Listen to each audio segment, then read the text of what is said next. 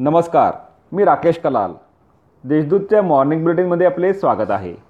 ऐकूया नंदुरबार जिल्ह्यातील ठळक घडामोडी. जिल्ह्यातील लसीकरणाचा पंतप्रधानांनी घेतला आढावा. राज्यातील नंदुरबारसह सहा जिल्ह्यांमध्ये कोरोनाचे लसीकरण कमी झाले आहे. या सहाही जिल्ह्यांचा आढावा बुधवारी पंतप्रधान नरेंद्र मोदी यांनी घेतला. व्हिडिओ कॉन्फरन्सद्वारे संवाद साधत त्यांनी अधिकाऱ्यांना आवश्यक त्या सूचना दिल्या. या कॉन्फरन्सला जिल्हाधिकारी मनीषा खत्री जिल्हा परिषदेचे मुख्य कार्यकारी अधिकारी रघुनाथ गावडे जिल्हा शल्य चिकित्सक डॉक्टर चारुदत्त शिंदे उपस्थित होते. जिल्ह्यात दोन दिवसात पंचावन्न हजार नागरिकांचे लसीकरण. करोना लसी प्रतिबंधक लसीकरणाला गती देण्यासाठी जिल्ह्यात दोन दिवस विशेष लसीकरण मोहिमेचे आयोजन करण्यात आले होते.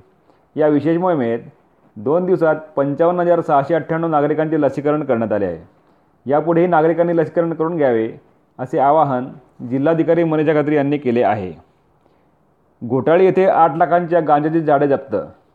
शहादा तालुक्यातील घोटाळी येथे स्थानिक गुन्हा अन्वेषण शाखेच्या पथकाने कारवाई करून आठ लाख तीस हजार सहाशे नव्वद रुपये किमतीची एकशे अठरा पॉईंट सदुसष्ट किलो वजनाची त्र्याऐंशी गांजाची जाडे जप्त केली.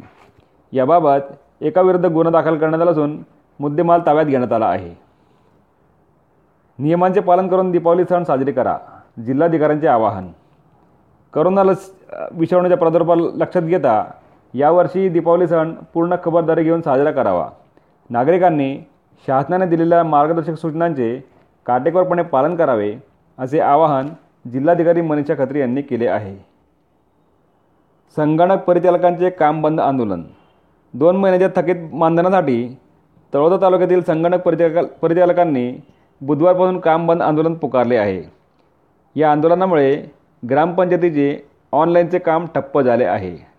या होत्या आजच्या ठळक घडामोडी. अधिक माहिती आणि देशविदेशातील ताज्या घडामोडींसाठी देशदूत डॉट कॉम या संकेतस्थळाला भेट द्या. तसेच वाजत राहा दैनिक देशदूत.